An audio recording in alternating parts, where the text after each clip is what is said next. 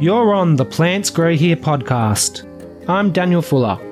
Come along with me as we enter a hidden world of deep horticultural, ecological, and landscape gardening knowledge with featured experts, industry professionals, and enthusiasts. Have you ever needed to make a hedge smaller or rejuvenate a plant that's seen better days? Charles King Sadler is a horticulturist, author, educator, and pruning expert from Houston, Texas. He's the founder and principal of King Garden, and in this episode, we're going to take one step deeper into pruning theory than we've ever gone before on this podcast. We begin by going back over some of the tree pruning basics we've already covered with Gary Moran in episode 96, because it's time we had another reminder of how to correctly prune a tree. And then after that, we discuss the difference between renewal, rejuvenation, and reconstruction pruning, which all sound like the same thing at first. By the end of the episode, you'll have learned how to prune a hedge so that you can't rest a cup of tea on it, how to prune caney plants with multiple leaders coming from a common base, and how to get some foliage back into the middle of those hedges so they don't go brown when you need to shear them down a few sizes. G'day, Charles. Welcome to the show. Good to be here down under. yeah, this is going to be fun. So, Charles, why is pruning correctly so important anyway? Well, good question. Um, pruning sends a message to the plant, to the tree or the shrub.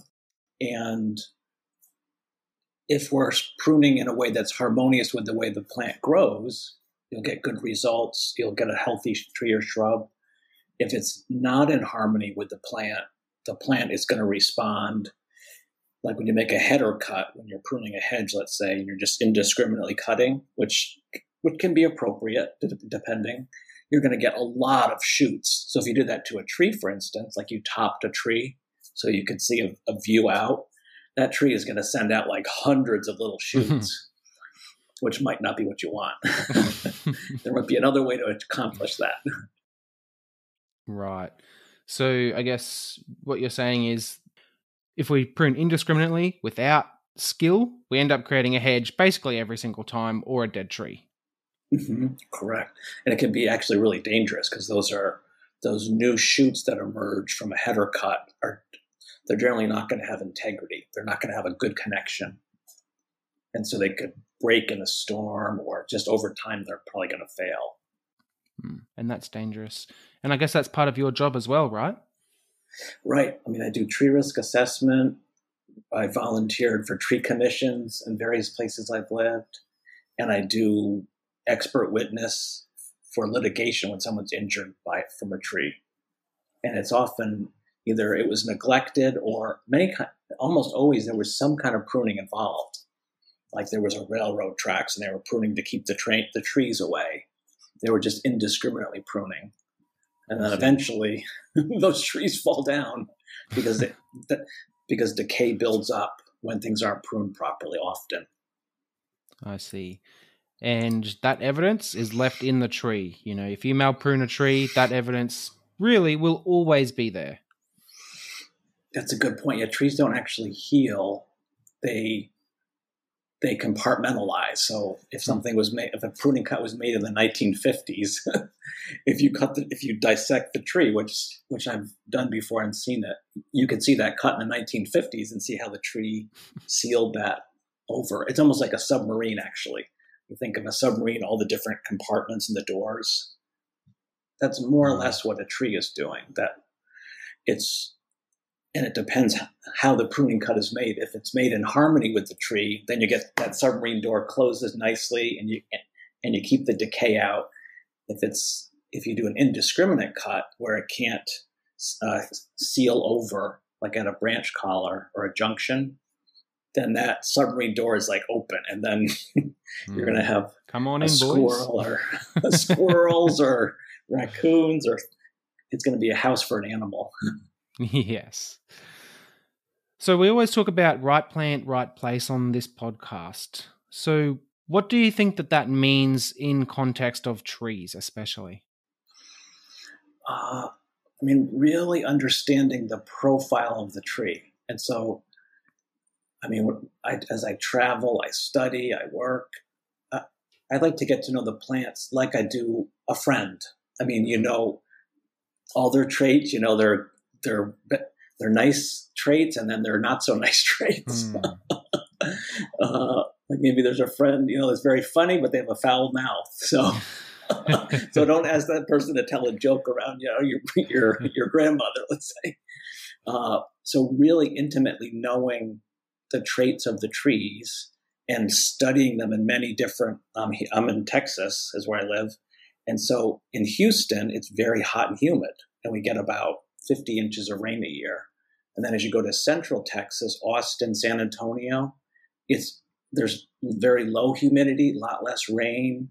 The soils, and that's only a matter of like a three-hour drive, and it's mm. it's it's almost a desert there.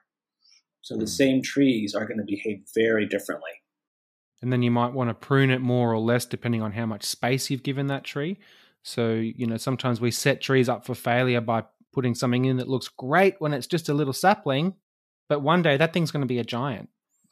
Right.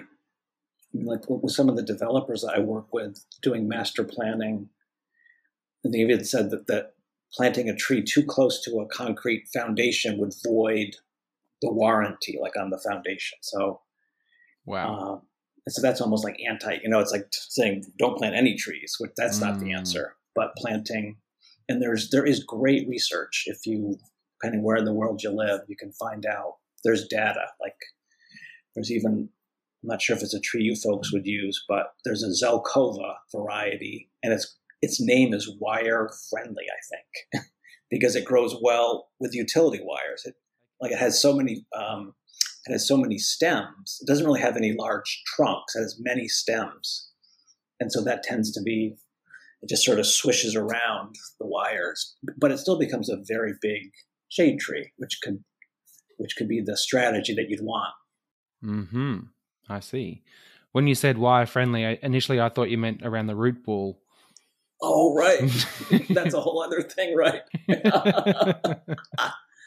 you know, like like the conditions, that really does make a difference. Where I can think of when I worked in Manhattan, there was the street I lived, I worked on. There were pin oaks, like uh, Quercus palustris, and so in an urban sort of canyon, I mean, those trees, the trunk gets bigger, but the canopy really is not.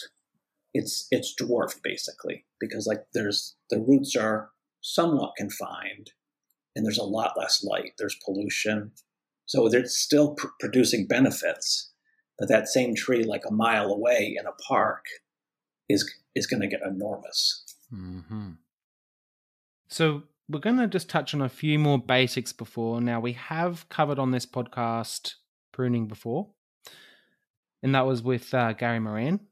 But this time we are focusing on restorative pruning. But before we get there, I just wanted to quickly ask a couple more just basic questions, just as reminders about just the tree pruning basics. So, what happens when we fail to formatively prune our trees in the first few years of their lives? Oh, really good question. There's what I call structural pruning, or I don't, I didn't come up with that. and so that that is creating beneficial structure, just like you. There's architecture in a building um, and so that's generally tends to be the branches are equidistant.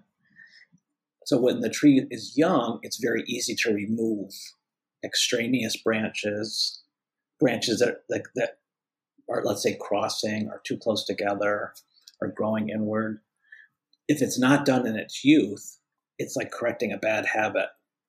You know, if you've been a smoker for 30 years, it's going to be really hard to quit as opposed to if you're you know 17 years old and you're quitting.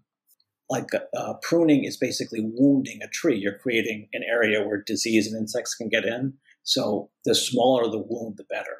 And if it's if it's if the tree is older and, and you're you're going to have to create larger wounds. And so i mean the general guideline amongst my arborist friends is like a two inch diameter. And so i'm not sure what that would be in centimeters but like a two inch diameter branches are smaller. That is that's what you should aim for. You should really shouldn't do much pruning larger than that. I mean, unless there's you know like it's a hazard. Hmm. I am saddened by the size of some of the chainsaws that home gardeners run around with, and um, just professional gardeners in, in I guess in inverted commas professional gardeners. Some of the cuts that we're allowed to make are not a good idea to be making, especially without knowing what a branch collar is or you know what the different types of cuts are you know because you see these flush cuts which do not take into account the branch collar and they just cut right to the stem and you just see you see people doing this and you just think you're shortening that tree's life and not mm. just that but also the other one that really gets me is the cut straight from the top we're cutting great big branches and then we just cut straight from the top and it rips the bark down the stem and then we just put it in our trailer and we go away thank you that'll be 50 bucks we're going to take that to the dump now for you because trees move so slowly, it's hard to really get a grasp on just what exactly you've just done to that tree. But come back in 10 years' time and have a look at that tree, what the growth has done, how much dieback there is, and you realize that there are severe consequences to our actions. Mm-hmm. There's a great, um, you might be familiar with him, Duncan Slater, who's a, yes. like a tree enthusiast and a professor in England. And so he has great posts I mean, where he documents, you know, and he, he visits a year later, five years, 10 years.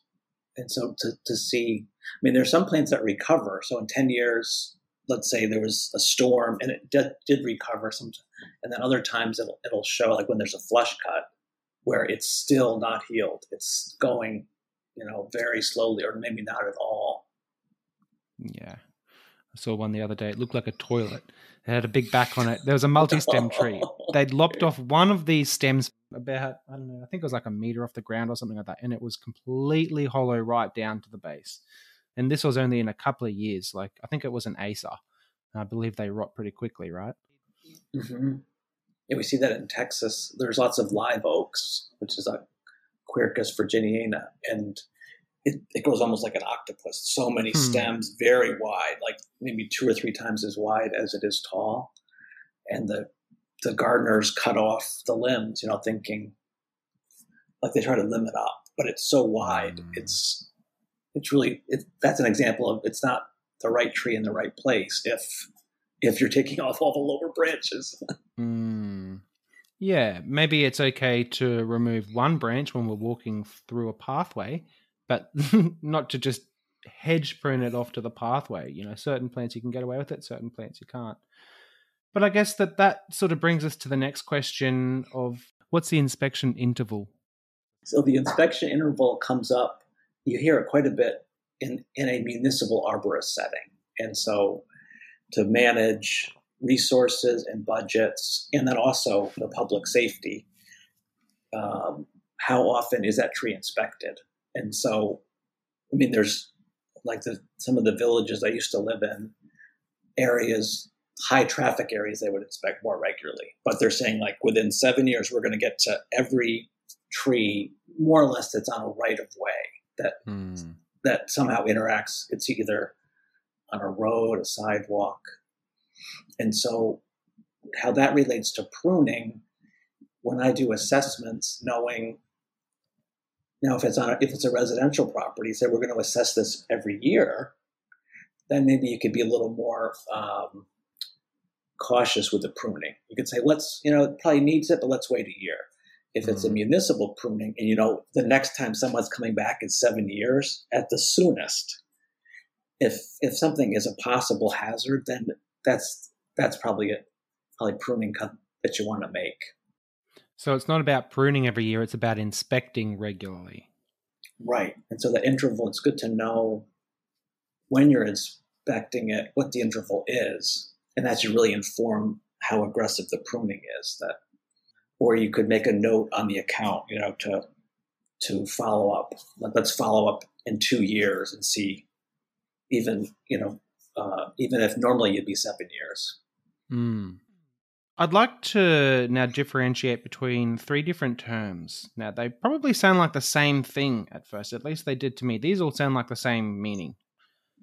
What's the difference between renewal, rejuvenation, and restorative pruning, Charles?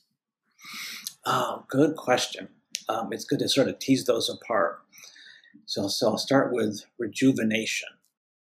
So, rejuvenation is, when I use that word, it's saying that the plant needs rejuvenating, that there's somehow, it could be an old ligustrum hedge, which is popular in the US, like in the old in the Hamptons, or um, And so some of those hedges are 120 years old. And so there's lots of there's old growth or like a lilac that's another plant that it just develops these old large stems that is not necessarily that aggressive it's trying to bring health back to the plant so the act of pruning properly is going to stimulate the plant to grow and so it might be taking out maybe let's say 10% of the old growth it could even it's even done with like rose bushes um, so it's not that extreme, but it's more aggressive than just standard pruning. Mm. Um, and then renovation pruning, that would be similar to you renovating your house or business, where that could be you're tearing down walls in your house. that's like that's like saying we're really going to reconstruct. Um, and so that might be that the plant has gotten like if I think of examples of that, uh, like the, the smoke bush is a popular plant, um, cotinus, and so that is often pruned as a pollarded or it's really pruned back. So you have all this, it produces lots of colorful foliage in the summer.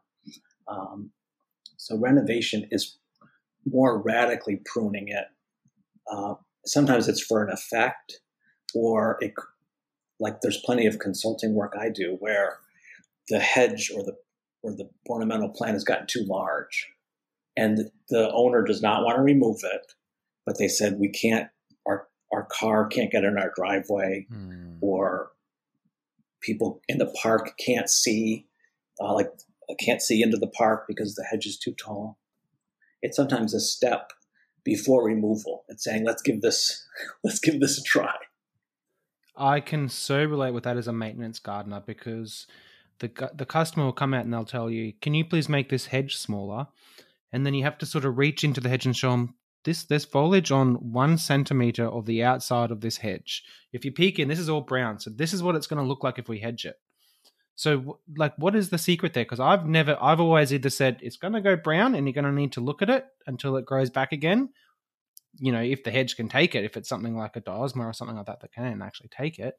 Like, what, how do we do that without making the hedge look ugly, or do we just have to accept that it looks ugly for a while? That's a really good question. That's where the the timing is very important. So mm. if you're going to go in for surgery, I mean, I'm not particularly old. I'm 51, but you get a little older, they give you a stress test to make sure your heart can take, you know. and so that's what I do with the plants. So that's like you said, opening up the hedge, inspecting it. Um, here in the U.S., well, lots of the work I do is renovation pruning because the gardener doesn't know what to do, the landscape architect doesn't know what to do. And so it's often, so for instance, um, there was a topiary garden I remember in, in New York State. And so what we, and it, it was a boxwood formal garden with roses and it had become overgrown and you couldn't see the roses because the hedges were so tall. And so they wanted to it was probably almost a meter high, and they wanted it to be about half that height. And so what we did, we in the late summer we thinned the hedge. So that is reaching inside and cutting out a section of the hedge. So the, the profile of the hedge is still the same. It's still that same rectangle, but there are you're making holes into it. And so that's areas for light to get in and for the hedge to rejuvenate, to put out new growth from the interior. So that was probably done in like August or September. Um, then it was also fertilized at that time and it was watered in to make, and there's plenty of rain in the fall. Uh, then the following spring, I think it might have been March or April. So it had put on some growth by that point, some interior growth. Um, we cut it down by half Mm. And so that's what's called dormant season pruning, where the plant is just like a like a person when you're under anesthesia. the plant is more or less just sitting there resting, which is very important. So it, it has all that stored energy in its roots, um, and it was cut back by about half before it started to grow, which is like essential. You wouldn't want to do that when it already was growing. Mm. And then all that stored energy pops out as nice new leaves and then by the by like the middle of that summer, you couldn't even tell it was pruned. Wow. Even though it was almost like beheaded, you know, it looked really severe. So your first step is just before winter or during autumn, right? Right. Um, you've reached in, you've pruned a bunch of the the stems right back down, quite close to the base, and then what that's done is that's allowed sunlight to get into the middle of the hedge and create some of that foliage where there was none in the middle, and then mm-hmm. you've come and hacked it through in just before spring, just before the plant wakes up. So, what did it look like after that second pruning that you'd done in in winter? Well, it was it was like an evergreen hedge of boxwood, so the sides of the hedge still had ever had leaves, mm-hmm. but the top was all bare stems. Mm. Um, and the I am very keen on the type, like the right plant, the right place, the right tool for the right job. So I have an extensive every type of tool, and I'm not opposed to. There's every tool like has its use, and so in this case, we used mechanical trimmers, either electric or gas, to I mean to go through. This was like hundreds and hundreds of feet of hedge, mm-hmm. um, and so some of that mechanical trimmers are not the greatest because they tear, even when they're very sharp, and so if it's if you're cutting fine like one year old growth, that's fine. And so then we went back with loppers, with bypass pruners, and we put in clean cuts to uh, to some of the the larger diameter. Um, and then we also cut at different heights. So the hedge trimmer cut it all at the same height. Then we came back with loppers and, and secateurs, and that we cut some of the interior at various heights. So the new growth is not going to all come out at the same location. It's going to, some would be 10 inches off the ground, some 20, some 30. Mm, that's a great point just to add to that, sometimes I think one of the biggest mistakes people make when they're pruning, you know, something a bit more extensive, some of those bigger diameter cuts, they'll cut it exactly to where they want that hedge. And then they're constantly butting up against those large diameter cuts every single time they come back to prune that hedge. Yeah, that's a good point. So actually in the like when we did the previous season pruning, that's what we were looking for. And like we were pruning by touch. So we're mm. touching the hedge, like petting it. You know, have you yeah. petted your boxwood lately? and you could tell, like where you could put down an iced tea glass. It was so rigid, you know. And so that's where you want to get the loppers out and take out. It's almost like a knuckle or a fist sometimes of something that's been repeatedly pruned. And so that makes it easier, like knowing that the mechanical, that the head shears are going to go through it in six months. I'm pruning with that in mind. Like, what can that easily go through? and it can mm. go through like growth that's like one or two years old. So anything thicker, let's let's get that out of there now. Hmm. this isn't happening in Australian gardens, at least in domestic gardens. I can tell you that we definitely have a habit of creating them, like you said, it's like a table. You can put a teacup on there, you know, um, and and it'll sit there, you know. Right. There's, I mean, like when I communicate with uh, my colleagues in England or other parts of Europe, the idea of thinning and that structural pruning, it's it is not well known that it's and so all the pruning of box and other plants into very tight shapes is an aesthetic preference. But when I when I chat with them in detail, I say, well, how do you keep it so green? And they'll say, well, we're we're fertilizing it every two weeks. We're mm. spraying it. There, I mean, there's a lot of inputs where the approach I take. I mean, pretty much need no fertilizer, almost no pesticides, no irrigation. So the plant doesn't look quite as perfect, but it's it's always green and it's much more stable. It's like a healthy person. It's not likely to get a cold because it's it's not being stressed by that really severe pruning. Mm. And then it goes part of that is really educating the owner or the manager and saying this is going to look a little different than you're used to, but we're going to keep the maintenance costs are going to be a little lower eventually because we're not going to have to come every three weeks to prune it. Plant's going to be healthier. If there's a severe drought or something, the plants are not as likely to die because they're going to have more reserve. Happy plant. and I think as well, it looks like a plant, maybe a little bit more as well, because you can see some of those natural shapes right? Right. So sometimes just sort of subtly steering people, realize you're like they're not going to go for a wild garden necessarily, you know, if they like it very precise, but sometimes just a subtle change. And then people see the effects like, wow, it does, it looks green all year the way you suggest. It's not, mm. doesn't look brown in July after they've, you know, tightly sheared it. Yeah. Awesome. So if we've ever pruned a tree into like a fridge shape or a hockey puck shape or something like that, can we ever get that natural shape back again, or will it always have an unnatural shape no matter what we do? Oh, that's a good question. That's like a popular question, actually, like a homeowner um, or a manager would ask.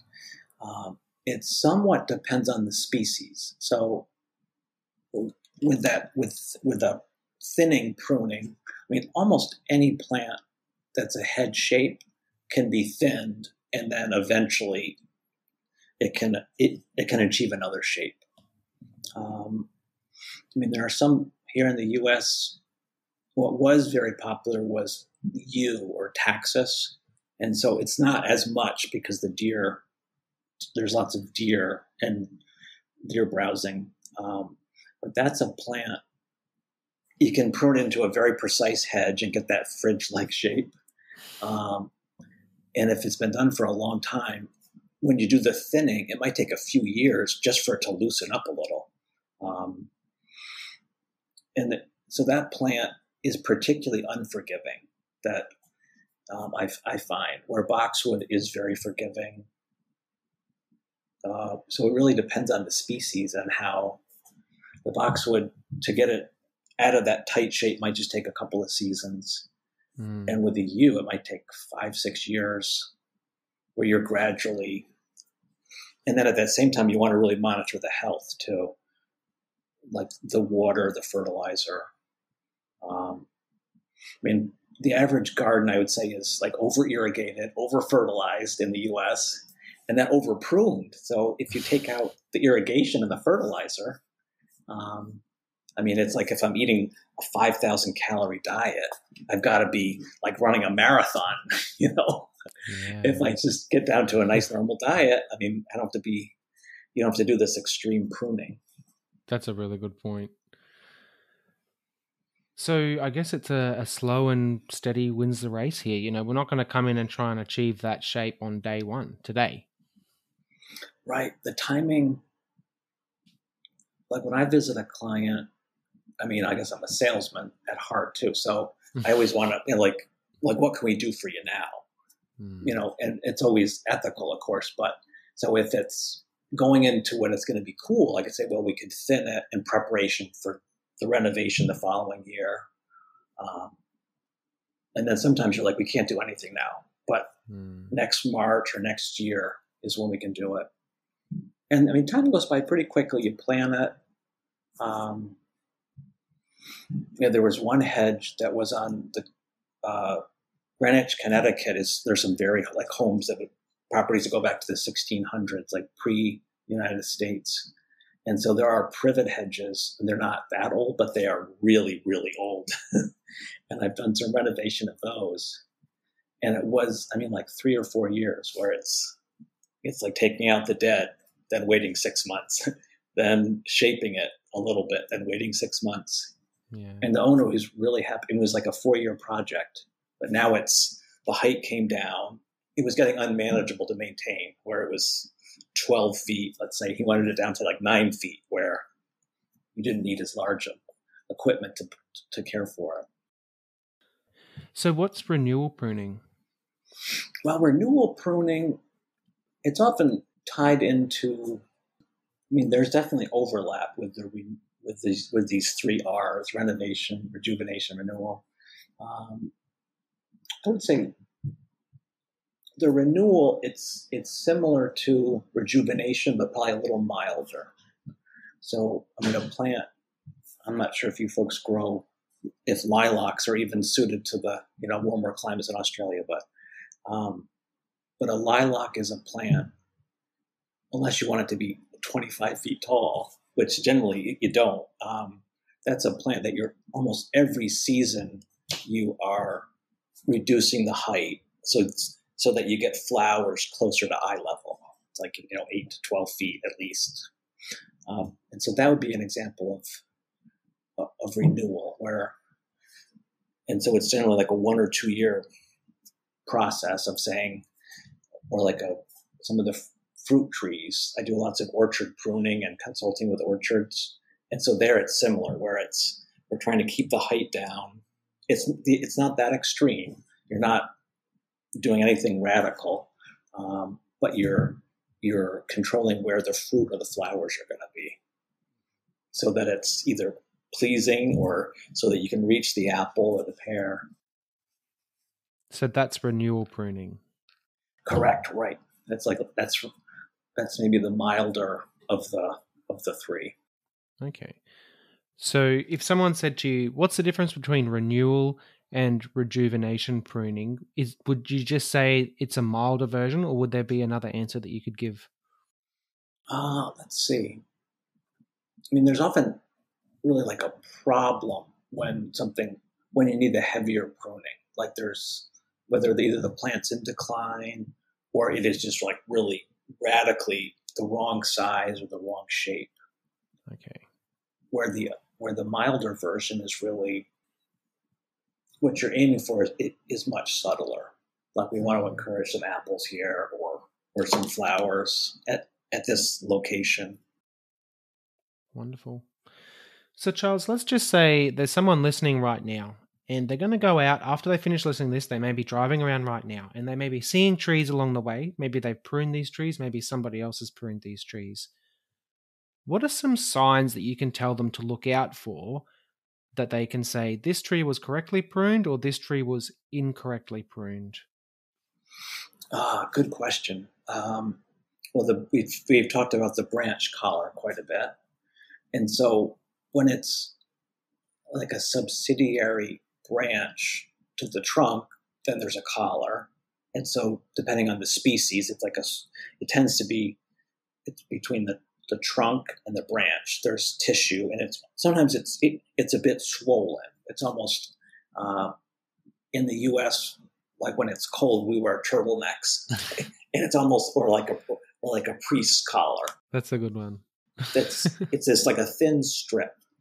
Um, so if you can see the branch collar, if it's pruned back to that, then that's a good cut. Now, if there's a if there's sort of like a stub or a stump, and it's just this indiscriminate cut that's you know five inches, ten inches, uh, that's not that is almost never a good idea. And if it's a flush cut where it's really close to the tree and it's like it's often an, an unusual shape because it's it's like this like a long oblong. Mm. Um, if if there are if there's rips or tears in the cut, so it's not a clean cut. Um, and then topping the tree, that I mean, there's cases for that, like for vista pruning, where you want to maintain um, a view out somewhere. Um, but topping the tree is generally not a, that leads to all kinds of problems of decay. Um, mm-hmm. and and if the crew is working I mean, the, what the old sort of folk tale is, or that the customer judges the quality of the work by how neatly you work. So even if you have no idea what you're doing, mean, which is generally true if you're working like safely, everyone's wearing a hard hat, eye protection, the person that's operating the chainsaw or the other tools is being everyone's staying away from them. Um, if there's someone directing traffic, I mean that's if they're conscientious to that level, there's a good chance that they're going to be doing the right thing. If you see somebody like like swinging from the tree, no hard hat, got the chainsaw going in one hand, there's no person on the road, and then all of a sudden the limb drops across the road. Mean, I've, I've seen that. oh no!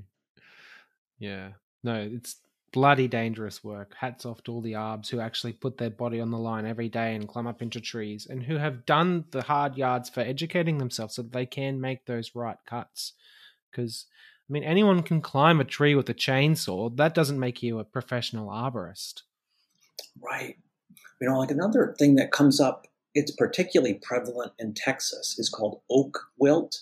So it's it's a now you folks may not have it in Australia, but the but the concept is it's like a blight or a fungus, and it's it's active certain times of the year. It's generally when it's going into the growing season, and then when it's warm, and then it stops as things cool down and you go into the winter, I believe. Hmm. So, for instance, if a, in Texas, if somebody was pruning a tree in the wrong month and it was an oak tree, you would know either it's a hazardous tree or they don't know what they're doing. Mm. And it's about a six month period where you really, I mean, there's some municipalities that really monitor it because it's so contagious. One oak tree gets it, and then it can spread it through its roots to another oak tree. Mm. All because someone made the wrong cuts.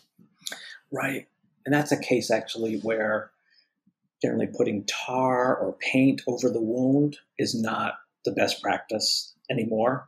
But in this particular oak case, there are times where you are where you do want to paint the wound because the the negative is so negative, it's so bad that you know the the blight. Yeah, so I guess that that's something that used to happen, right? People used to paint the the wounds black, and I, I think you still see it sometimes, but yeah, you don't see it very often. Right, it's better. Like the, what the science says is the tree heals better on its own. What that can do, it'll it'll trap moisture inside the tree, mm. and so the moisture can't come and go like you want it to. And another thing, I mean, really old trees is in the U.S. You'll see concrete, where there was a cavity and and and Joe, you know, Joe Arborist filled it with concrete in 1950. And so when you're doing tree work, I mean, you have to be aware, like there could be concrete inside there. That is crazy. I, I don't know, even somebody who'd never been to any kind of education around trees, maybe before they even had the arboricultural sciences really worked out. Why would you pour concrete in there? The only reason why you do that is because you know for a fact you're never going to have to return to that tree, and that's someone else's problem. right. I mean, I guess it was to keep water out, but but concrete like absorbs moisture. Oh, okay. Yeah. Oh, they just put the powder in. Well, no, I mean, I, I mean, concrete, like it will, it's not really going to keep the tree dry, so it's not going to do, you know, it's sort of backfires. Yeah. I mean, occasionally on, on, it's unusual, but you'll see like when there's a very large cavity, a metal plate has been attached so that the water will run off. I mean, a very occasion, like if it was a heritage, you know, really special tree uh, that had a big cavity, and that the water was occasionally I've seen that, and that that could be okay. Like if if you monitored it. mm, this is like a mechanical barrier, physical barrier. But what about like while we're here? What about like nails and screws in the tree? Like, is that something to care about? Is that something to worry about?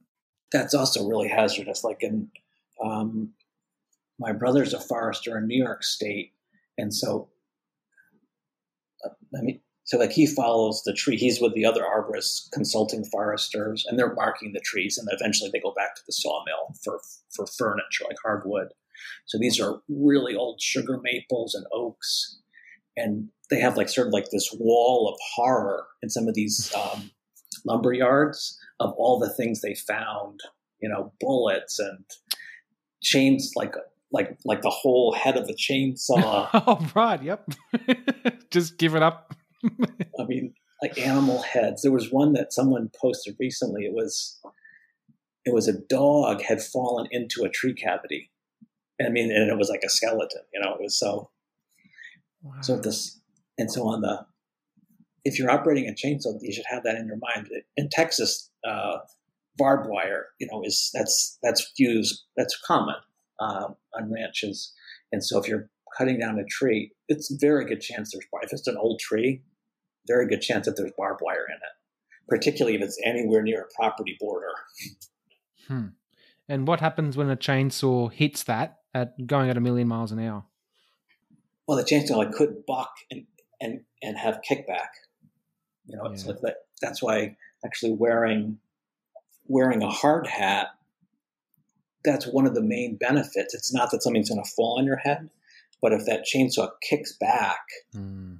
that blade could go right into your head. And so having the hard hat on, like, greatly reduces the chance of that. Mm. And we've got the chaps as well. Never forget to wear the chaps, which uh, that's right. What tef, uh, Kevlar is that? What it is inside of them? I think it's something like that. Which I mean, I've seen those work. I mean, they really do work, and the, it stops the blade almost instantly. Yeah, there's like a very like like fibers. Mm, yeah, and, the, and it just breaks it. It doesn't break it; it breaks it. B R A K E. right. It like it, it, hits the brakes for the yes. chainsaw. and so being prepared, I mean, having when I did this consulting arborist project in California, we were cutting down trees that had been burned by by the wildfires, um, and so there were all these ranches, and I mean, so many of the trees had barbed wire in them, and so I mean, they had to have three or four backup chains and you know they were changing them out like every hour sometimes because they were getting mm. getting beat up. Yeah, no doubt. I can't imagine it's good for the chain either. Like whoever's sitting back at the yard having to sharpen them every day. Oof, I know that's a tedious process. so, look, we've talked quite generally, I guess, about pruning here today.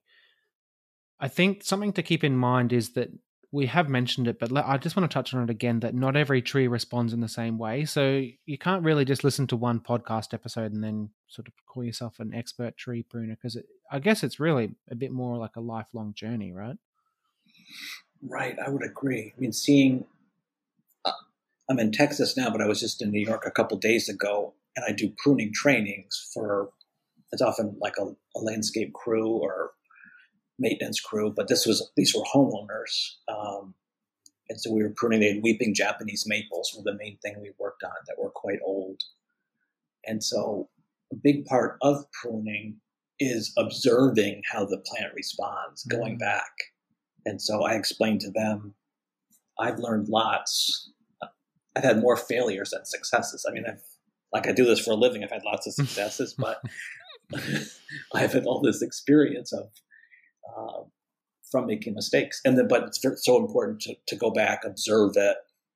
Mm. Um, that's what doctors do. I mean, there's like a, it's like a, it's like a confidential morbidity um, conference. So if I was a younger doctor, you were an older doctor, we would review like we had, I did surgery and the person died, and it would be mm. confidential, and would say, "What did you look like? What is there to learn from this?"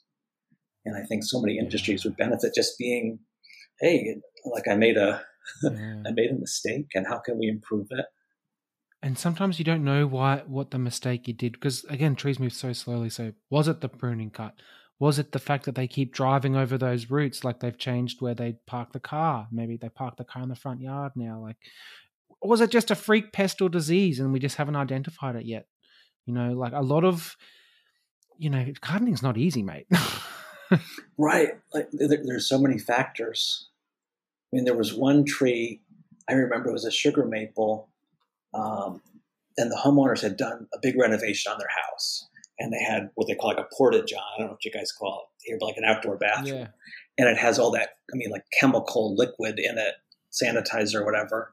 And so that tipped over at the base of this very big sugar maple.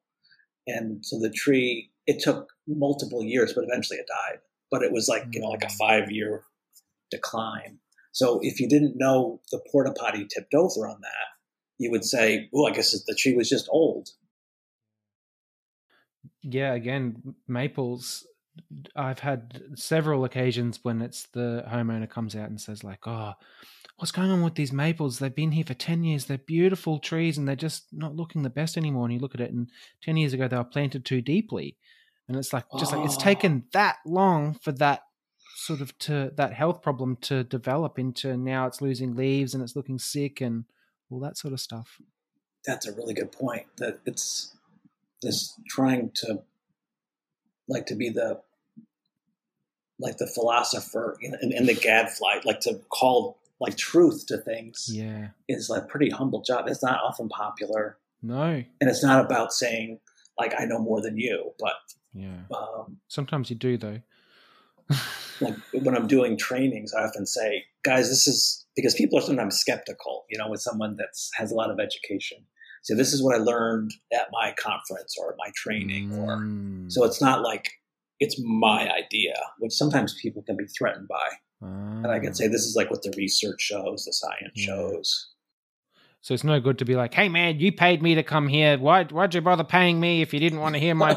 it's just very humble. It's um, let's get this work done together. Let's work collaborative. Let's work collaboratively. Let's remove the ego as much as possible.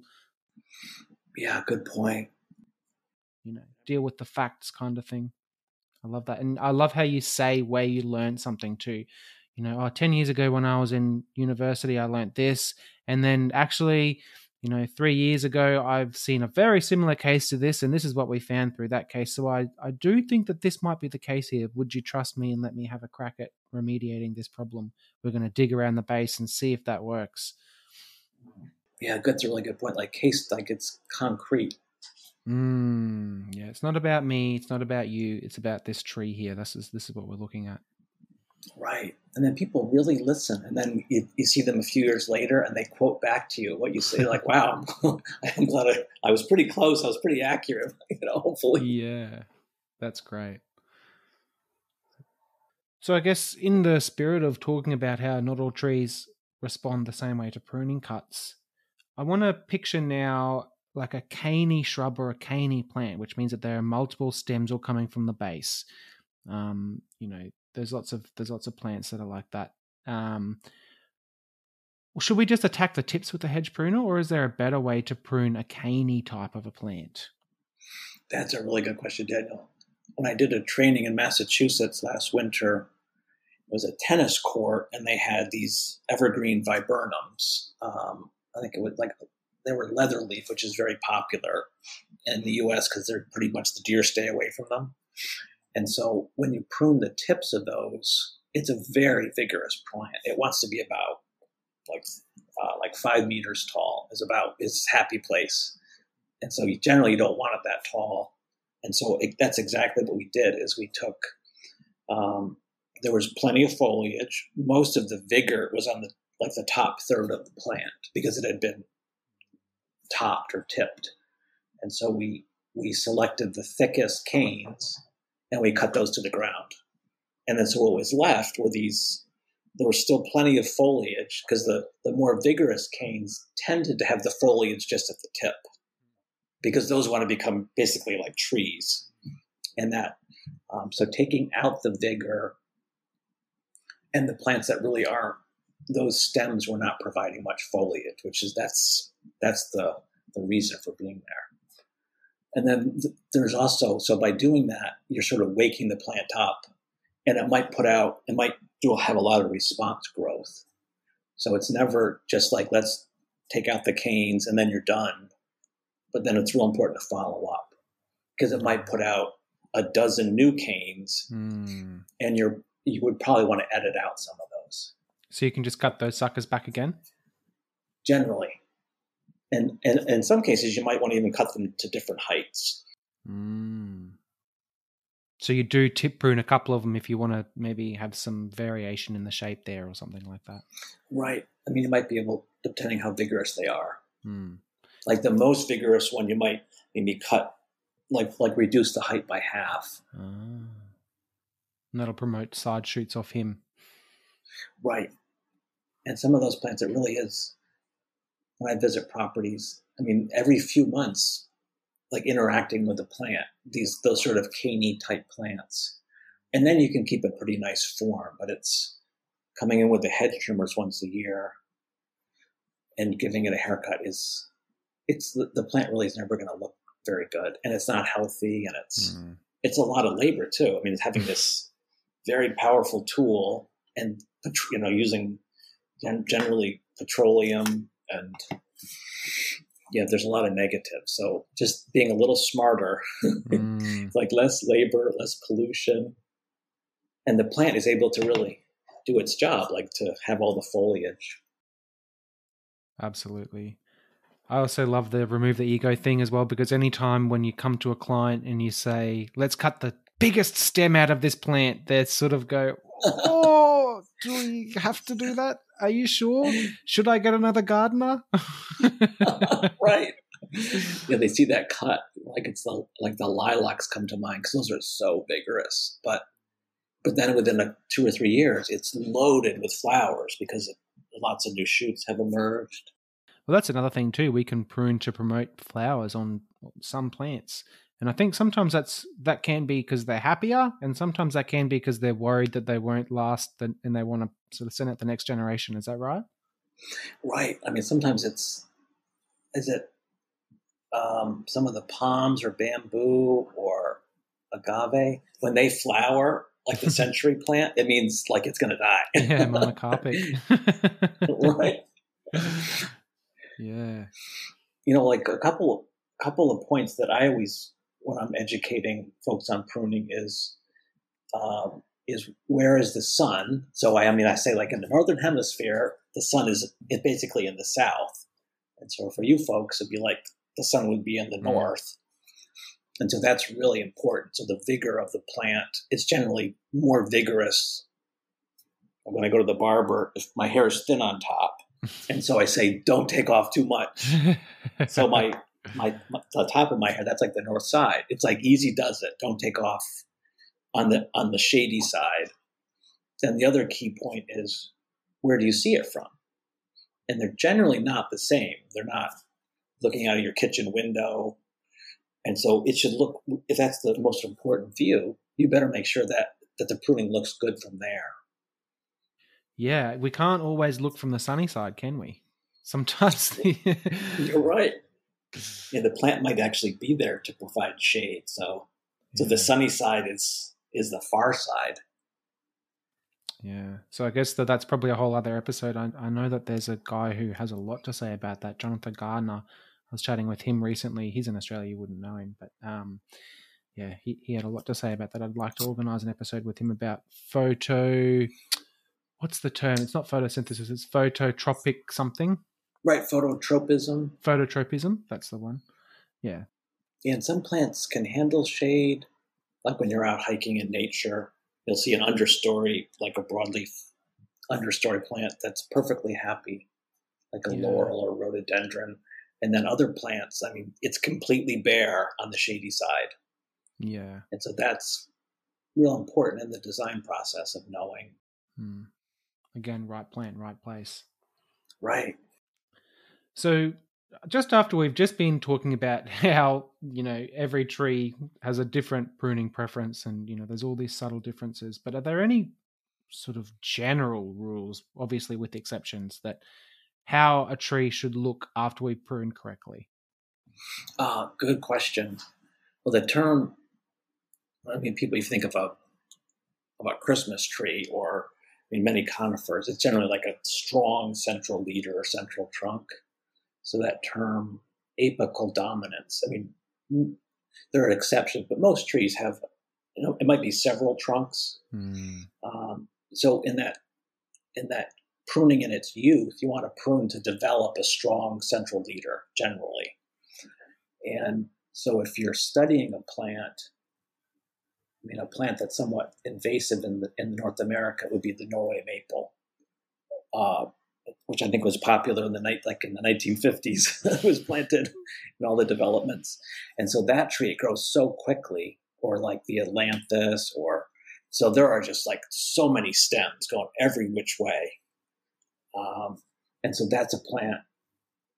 It's trying to take over. It's trying to be dominant, and so that's like a sign that that's hazardous um, mm. So when it's pruned well, if you look at the tree and you squint, I mean, often this is particularly helpful like on shrubs. If you squint, the density of the branches, it should be pretty equal.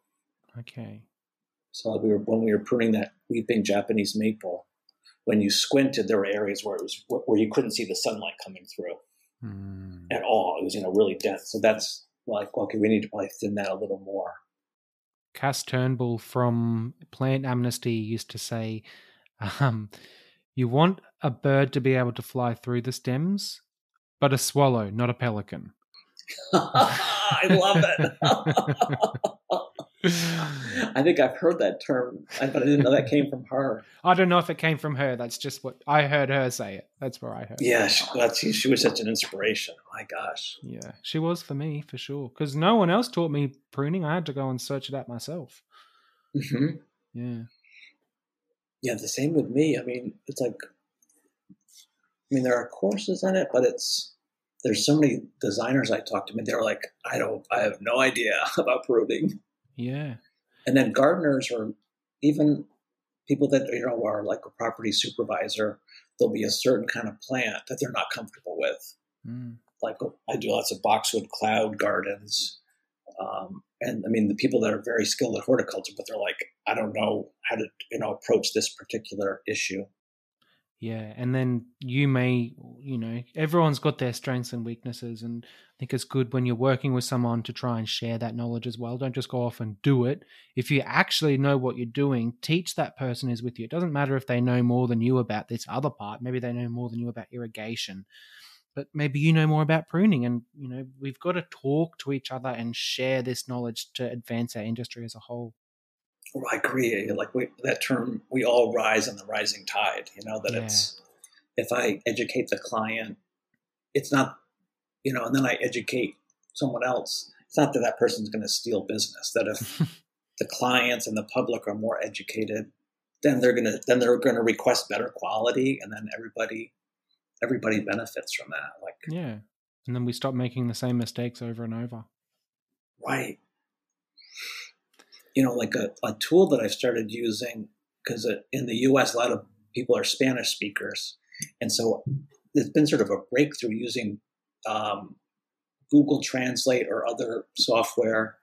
That has been like miraculous because it's like when I'm communicating these like very complex ideas, like having like that image of a bird, like a swallow flying through. And that's like very evocative. It gives you a picture. Mhm. And so someone that hires me who's a property manager, he he'd be into that and it's been made such a difference. Like the light really goes off, you know, and the people um, that I'm training. Um, it just it's because what you're communicating is very nuanced. It's not a rule like like a crosswalk when it says green go. It's not that simple. It's like it often depends. Yes, absolutely. It depends on, gee, the location of the plant, what's happened to the plant in the past, the plant itself, what species it is. It's just so much. And obviously, we could never teach it all in a podcast, but hopefully, someone listening to this can take away a few things and just broaden their knowledge and maybe be inspired to go out and watch some diagrams from someone like Cass Turnbull or from your website as well, Charles. And I'll give you a chance to plug that soon just before we get to that last question, one more second last question. Should councils, commercial businesses, and residential homeowners allow anybody to prune their trees, or should they vet their gardeners and horticulturists and arborists? Oh, that's a great question. When I've worked on different in different communities and then been on different tree commissions where homeowners, businesses would submit a request like for a tree removal. Um, both of these towns were like very conscientious. So anybody could do the the pruning of the tree, but if you wanted to remove it, you needed to have a, you know, a letter from a certified from an ISA certified arborist. Um, and so there's like credibility, and then there'd be like a replanting plan usually. So you're removing a 10 inch caliper tree.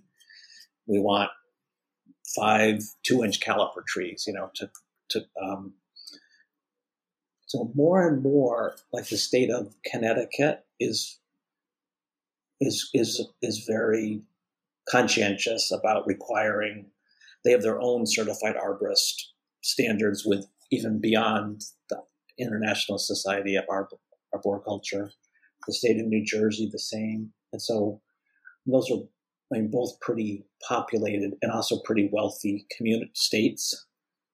And, but then everybody benefits. It's safer. The, the trees live longer.